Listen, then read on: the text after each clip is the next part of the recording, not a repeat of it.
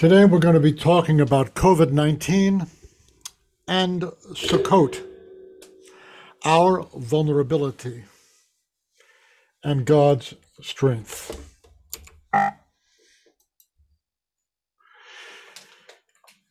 In 1909, Yitzhak Dauermann came to the United States, lived on the Lower East Side of New York, and got a job operating a pressing machine in the garment district, like many thousands of other Jewish immigrants. Three years later, he sent for his wife Shifra, his 12 year old daughter Razel, and eight year old son Chaim, who arrived in New York City in November of 1912 on a ship called the Barbarossa, sailing out of the port city of Bremen, Germany. Yitzchak and Shifra were my grandparents. Chaim would grow up to be my father. And Razel was his sister and my aunt, who would never grow up at all, dying here in America, the go- in the Golden Medina, the Golden Land, far away from the shtetl in Europe, where she was born. At 17 years of age, Razel died in the 1918 Spanish flu pandemic. My father never mentioned her. I found out about Razel from his immigration records at Ellis Island and from grilling my oldest cousin who grew up with my grandmother and knew family secrets. That was then, and now is now. But life has not changed that much. None of us would have guessed on January 23rd, 2020, when the worldwide death toll of COVID 19 was 26 people, that 21 months later, the worldwide death toll would be 4,741,731 which is greater than the entire population of Los Angeles, California. The Spanish flu has been replaced by COVID 19. And thank God for vaccines, for the worldwide death toll would be unimaginably higher. Currently, we are right in the middle of Sukkot, a Jewish holy day that reminds us of two things we must never forget the frailty of human life and the dependability of the living God. To remember life's frailty, we endeavor to live throughout the during this season in flimsy booths, Sukkot. And to remind ourselves of God's provision, we celebrate God's harvest. We must remember both life's frailty and God's strength. Let's talk about that for a while. If you are healthy of mind, you will not like sufferings. None of us should. But what makes suffering worse is when these sufferings fill our entire horizon. The Apostle Paul was mentally healthy when he said in Romans 8, I hold that the sufferings of the present time are not worthy to be compared to the glories that shall be revealed.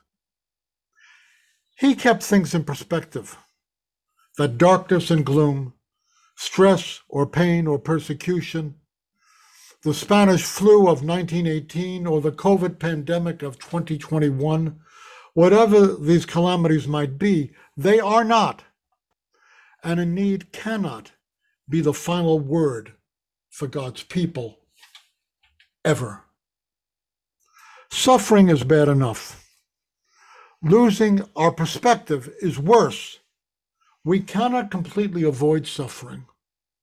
This is what mortal flesh is heir to. But we can and should avoid losing perspective. Sukkot comes to remind us of this. It is during this time that we read the book of Ecclesiastes, which reminds us that life is vanity, vanity. All is vanity and a striving after wind. But also that we ought to fear God and keep his commandments, for this is the whole duty of man. And we're told, enjoy your life while you have it. Chaim ben Moshe ibn Attar was a Talmudist and a Kabbalist who was born in Morocco in 1696, died in Jerusalem about 47 years later in July 7th, uh, 1743. He argued that in Jewish history, suffering seems to dominate. But in the end, victory will reign. Jewish history is not only fire and ashes, it is the promise of a glorious destiny. This insight is crucial, not only to our understanding of Jewish history, but to our appreciation of the story of Yeshua and the meaning of his resurrection. And ultimately, it's important to an understanding of Israel's story and the pattern of all history and our very own lives. It is now, and always has been, sufferings first and glories to follow. Over and over again, Messiah spoke to his disciples of how we must suffer and die, and afterward be raised from the dead on the third day. Although it was always, it was sufferings first, glory later. In Mark's gospel, Peter speaks for all the disciples when he responds to Yeshua's question, Who do you say that I am? by saying, You are the Messiah, the Son of the living God.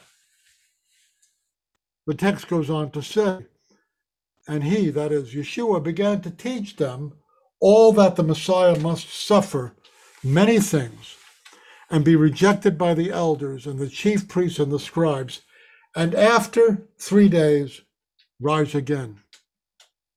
Peter speaks of this in his first letter, saying that the prophets spoke the same way sufferings first, glories later. He says this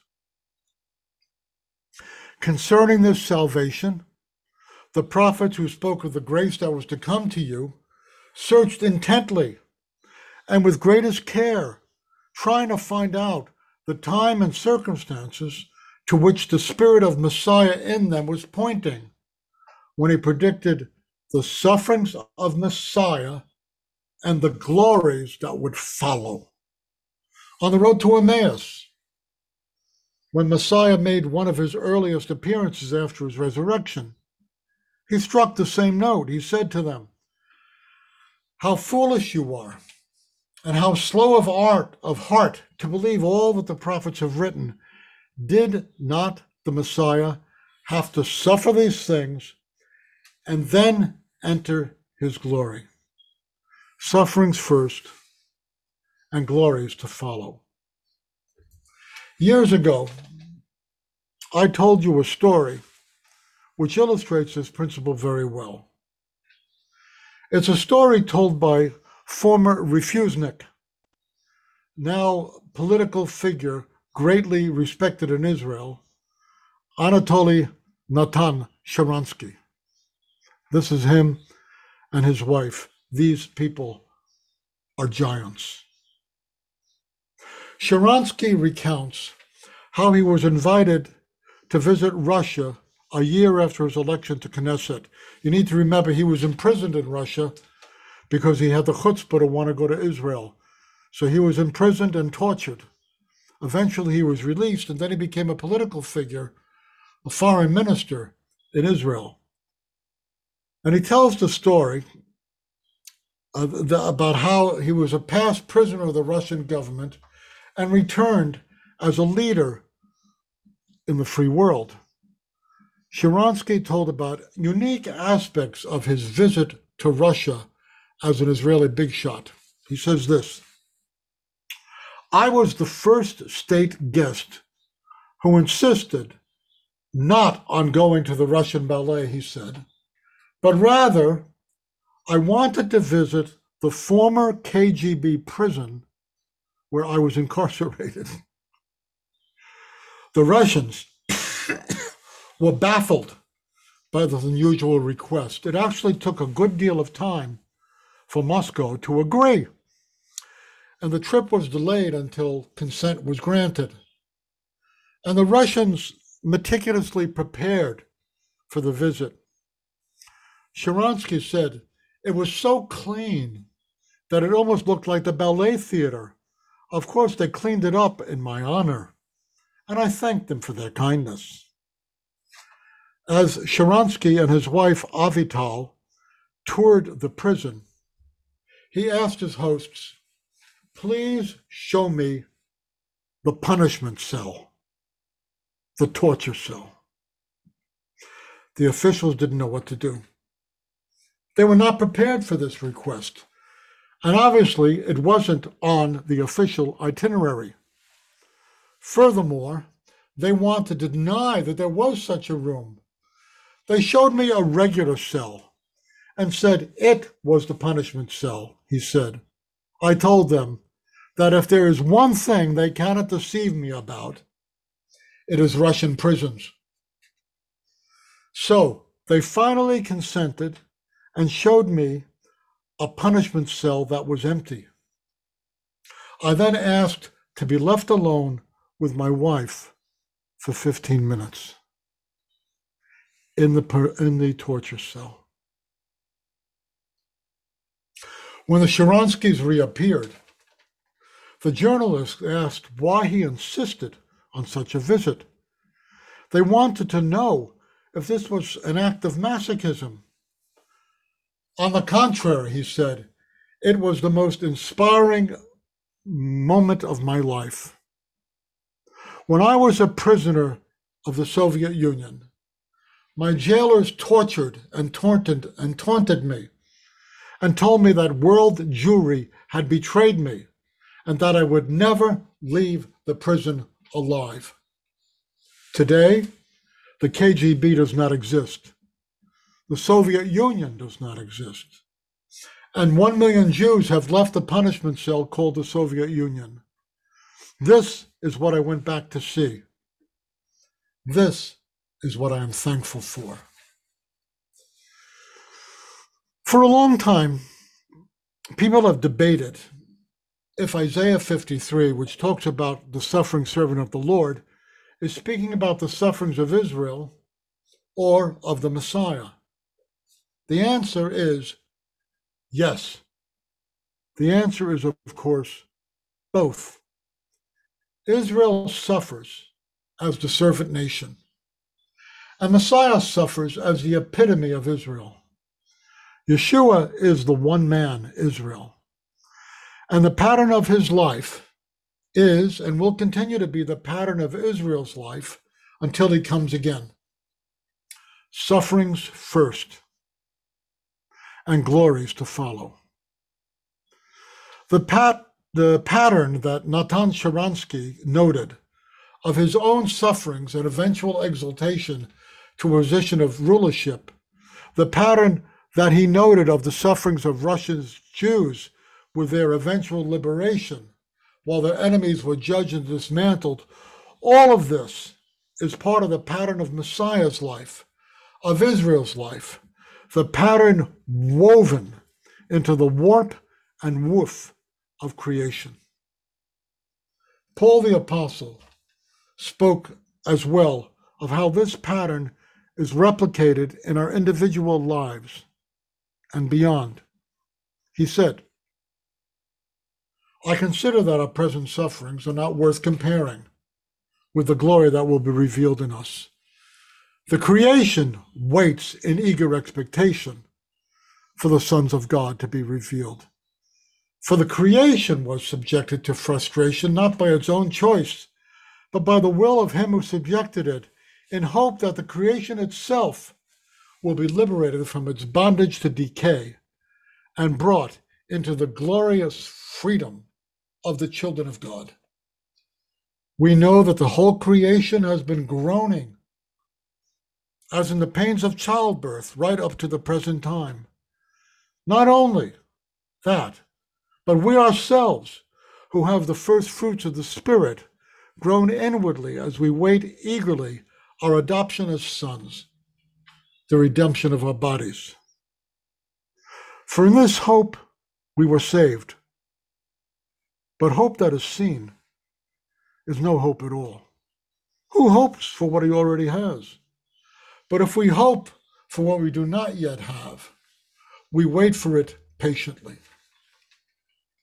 For now, our lives are like a sukkah, vulnerable, flimsy, prey to a variety of threats and fears. But it will not always be that way.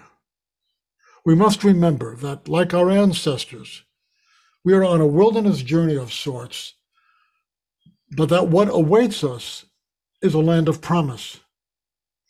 Here, uh, we, we speak not of heaven, clouds, and harps, but a renewed heavens and a renewed earth where righteousness dwells and where we will someday, without doubt, experience embodied immortality. Our personal history will be like Yeshua's in some respects. He suffered hunger, pain, want, loneliness, fear, and great darkness.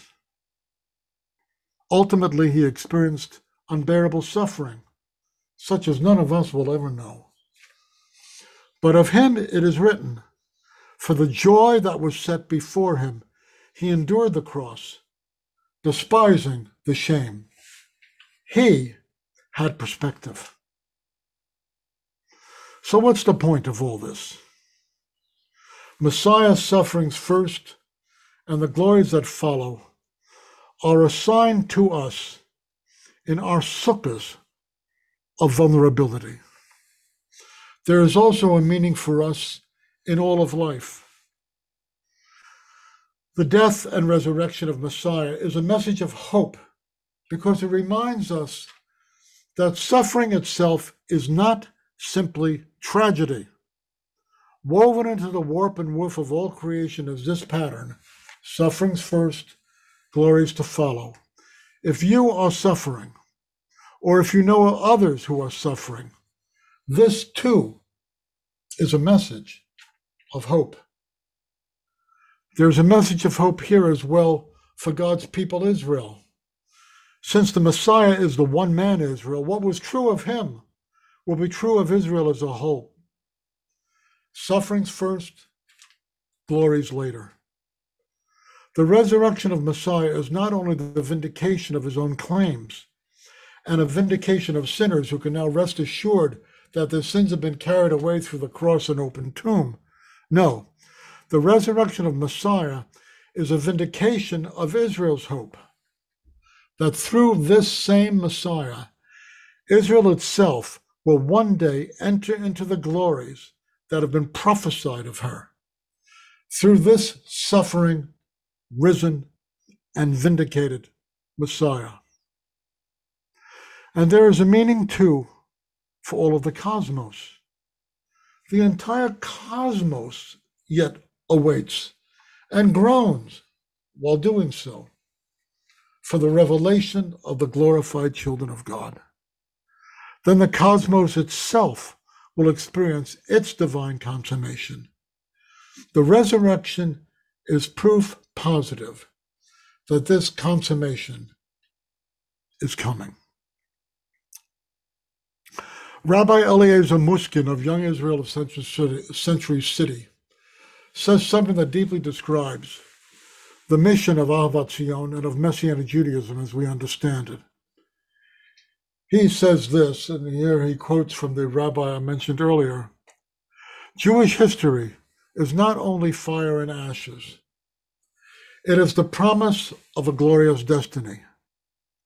Our job is to make that destiny happen sooner rather than later. For Zion's sake, I will not be silent. For Jerusalem's sake, I will not hold my peace. until our righteousness goes forth like a torch that is burning, and a salvation like a blazing torch. May it come soon and in our days. Shabbat Shalom.